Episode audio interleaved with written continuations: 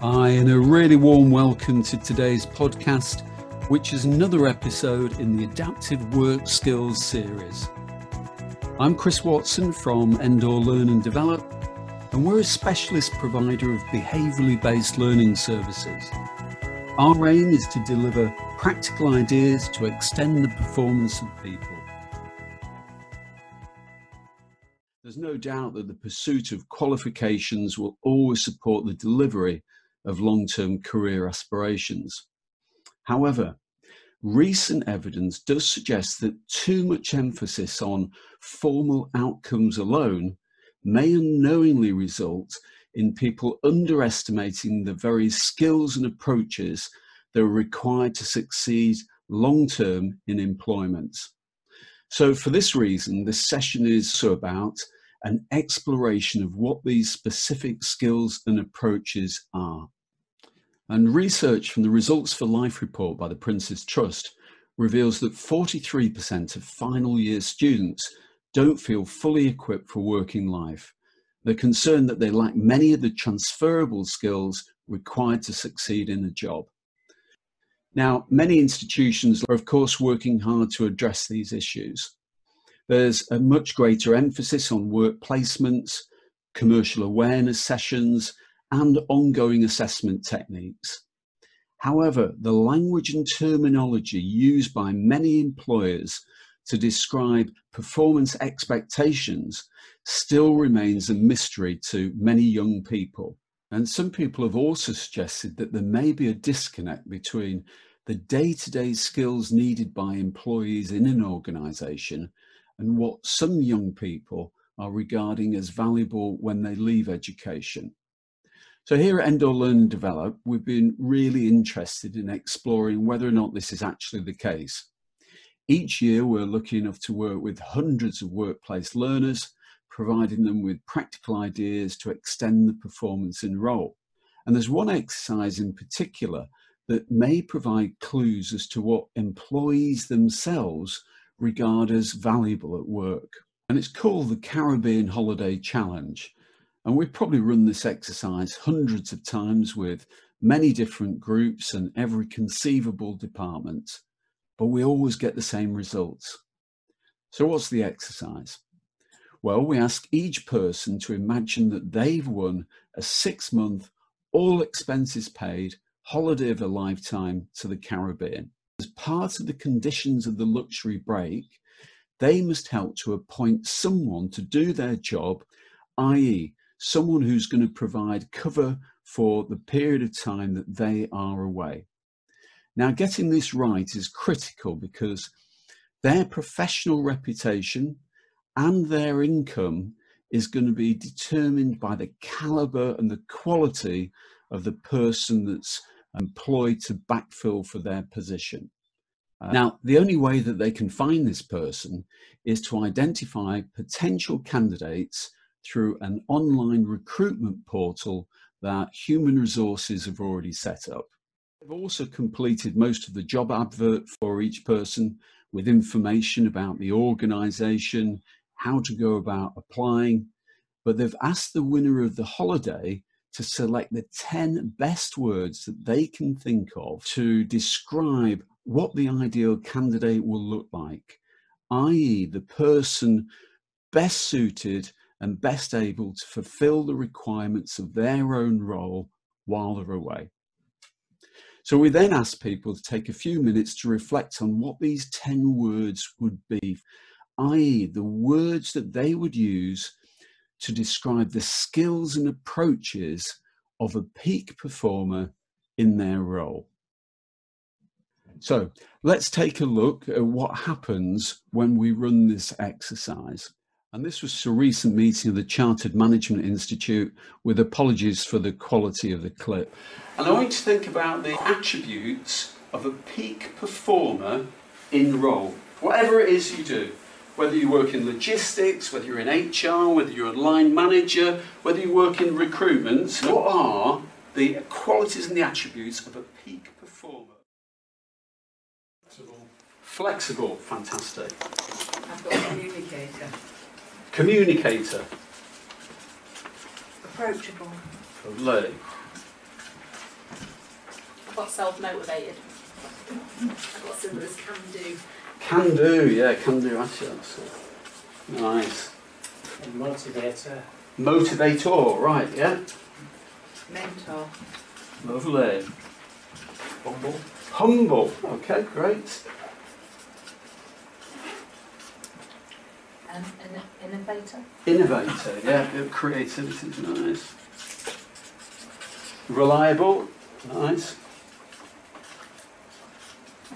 What's the And word? confident. Confident.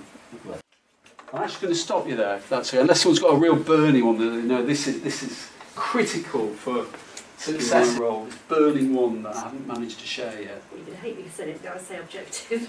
Objective. Oh, okay. No, I think, uh, I think that's a fantastic uh, aspiration. We have sense of humour. Sense of humour, yeah, definitely. oh, dear. Now, I will stop there on that, uh, on that little funny bone, um, because this is it's, it's a really interesting thing that happens. Um, what you've provided is, is probably uh, an even higher percentage than what normally happens with this exercise. The feedback is captured on a flip chart, but unknown to the group, the facilitator splits the responses into two columns. So, attitude and approach based responses are positioned on the left hand side of the flip chart, and technical skills and knowledge based responses are located on the right hand side of the flip chart. As you'll have seen, the vast majority of the responses captured every single time with this exercise always relate to attitude and approach and not to technical skills or even knowledge based aspects. In fact, typically we tend to get a result of 80 20, with 80% of responses relating to attitude and approach. And that suggests that these are the themes that employees value the most in their own work practices. Yet, here's the perversity traditionally, companies have tended to recruit based on things that they can find evidence about. So, knowledge, experience, technical abilities. Now, it's true that all of these are important and all of these will get you to the door. However, what seems to happen is once you're in the door, these become less and less important in terms of your professional reputation and how, how promotable you become. Now, this small scale exercise may offer some indications as to what a few hundred people each year regard as valuable work skills. But how does this marry up with what employees want, say, from a boss or a leader in their workplace? After all, as capable people progress within the organisation into management and leadership roles, don't the staff below them expect to see different qualities and different skills? Isn't it the case, for example, that people move into more senior positions by really knowing their stuff? Well, perhaps not. Starting in 2008, Project Oxygen was Google's attempt to see if there was a huge variation in the quality and caliber of the managers that it employs. Also, to see what employees themselves valued most in their managers. Reviewing all of the data which came from surveys, performance reviews, exit interviews, they identified eight common characteristics which staff at Google admired most in their boss. And once again, what people were expecting to discover was that people would value their technical expertise, their boss's knowledge base, especially in a technical environment like Google. However, what they found was technical ability, after all, the defining characteristic of many Googlers came in last. Google had discovered that it was the same type of attributes, the same adaptive skills that we've just heard about, which consistently came towards the top of the list. In fact, the number one thing employees wanted from a manager was someone who supported them, someone who empowered them, and someone who acted like a coach at work. It wasn't to do with their knowledge base. So once again, we see that it ain't what you do, but the way that you do it that really makes a difference. And following a number of similar high profile studies recently, there is increasing support now for investing in the human side of work. Even the head of the UK's leading association for HR professionals, the Chartered Institute of Personnel and Development, acknowledges the sea change that's now taking place. Now, so far, we've looked at just the employee perspective, plus we've heard what they would like to see in their managers. But what about the organizational point of view? What is it that organizations want from their people? What are the skills that they find most attractive? So, this question made us wonder whether or not it'd be possible to run something like the Caribbean Holiday Challenge on a much bigger scale. So, instead of just dealing with a, a few hundred people, perhaps open it up to thousands of different organizations and see whether or not there are some commonly cited skills and approaches. And in this way, try to discover if there were recurring themes which could be identified. And driven by this desire to isolate the skills most valued by employers today, we secured funding from the Knowledge Transfer Project and set sail on a longitudinal 10 year investigation into the skills organizations most want from their people the skills which they associated with successful outcomes at work. Now, this was no mean feat because LinkedIn have estimated there are at least 50,000 different workplace skills to choose from. During the course of the study, we received feedback from over 8,000 different businesses, so ranging from SMEs to complex manufacturing organizations which employed thousands of people. Then, with the help of academics at the University of Hull, we evaluated all the results to see whether or not there were any transferable currencies which were being valued by all types of organisation. And what we found was actually quite surprising. The same 21 skills came up time after time, irrespective of industry type. Now, it's true that some different organizations did place a greater emphasis on some of the 21 skills over others, but there were these skills which were commonly cited time and time again by each and every company that provided feedback. So, let's take a look at what these 21 skills are. An ability to influence, commercial impact commitment to change and adaptation, constructive communication, creativity and innovation, demonstrates resilience and emotional control, develops specialist knowledge and ability, effective planning and organisation, an enthusiasm for customer service, focus on developing others, interpersonal awareness and diplomacy, intuitive thought, motivation to succeed, ownership of self development, people management and leadership potential, positive decisions, professional ethics and social responsibility, promoting teamwork and collaboration, providing direction and purpose, delivering results through action, and use of information and data. Now, it's hard to question the validity of these results because not only are thousands of companies saying the same thing, and these companies represent hundreds of thousands of workers collectively, but also the results are mirroring what employees are saying that they value the most, and indeed what they want from their bosses. In fact, we often challenge people to critique the final 21 skills and try to find one that isn't of use. Looking a little bit closer, this makes sense though, because these are all transferable skills.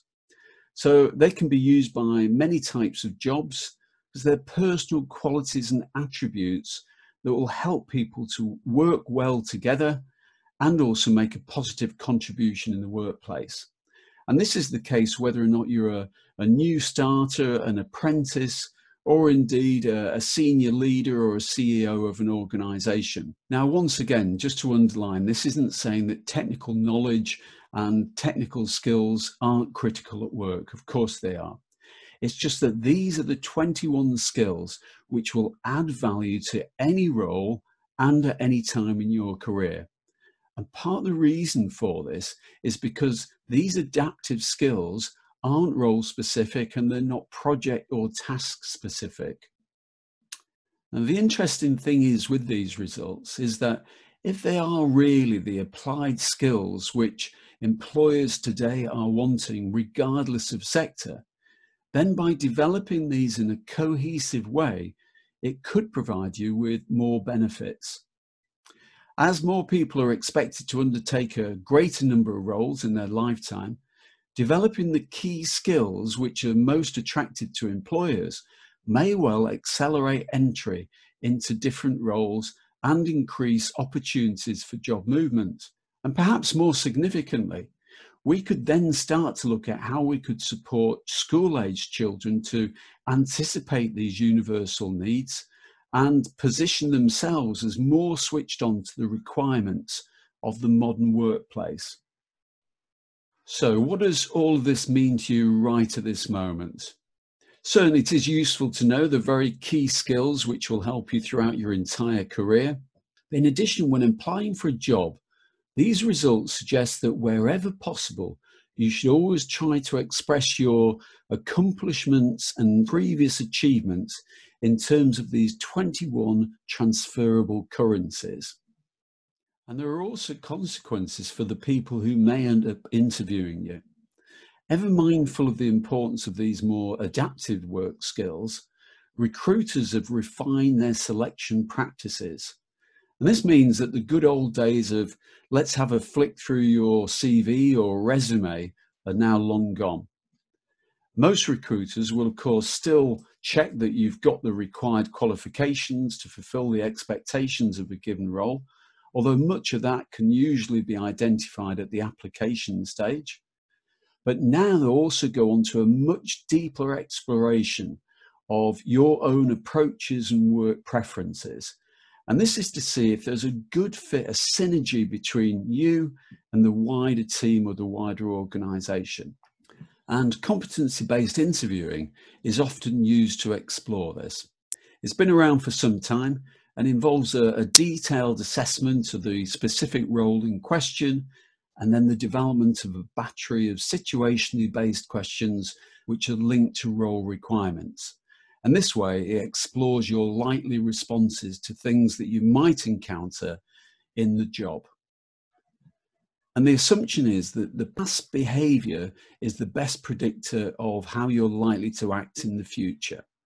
It's also harder to acquiesce and present a, a false impression to the interviewer.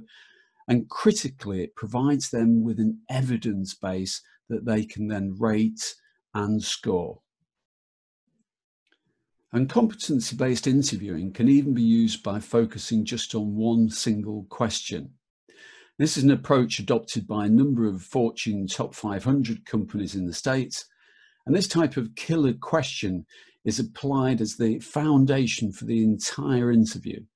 And in this way, the, the skilled CBI interviewer would probe each and every response in detail to uncover more and more insights and then rate each answer in turn against a predetermined scale.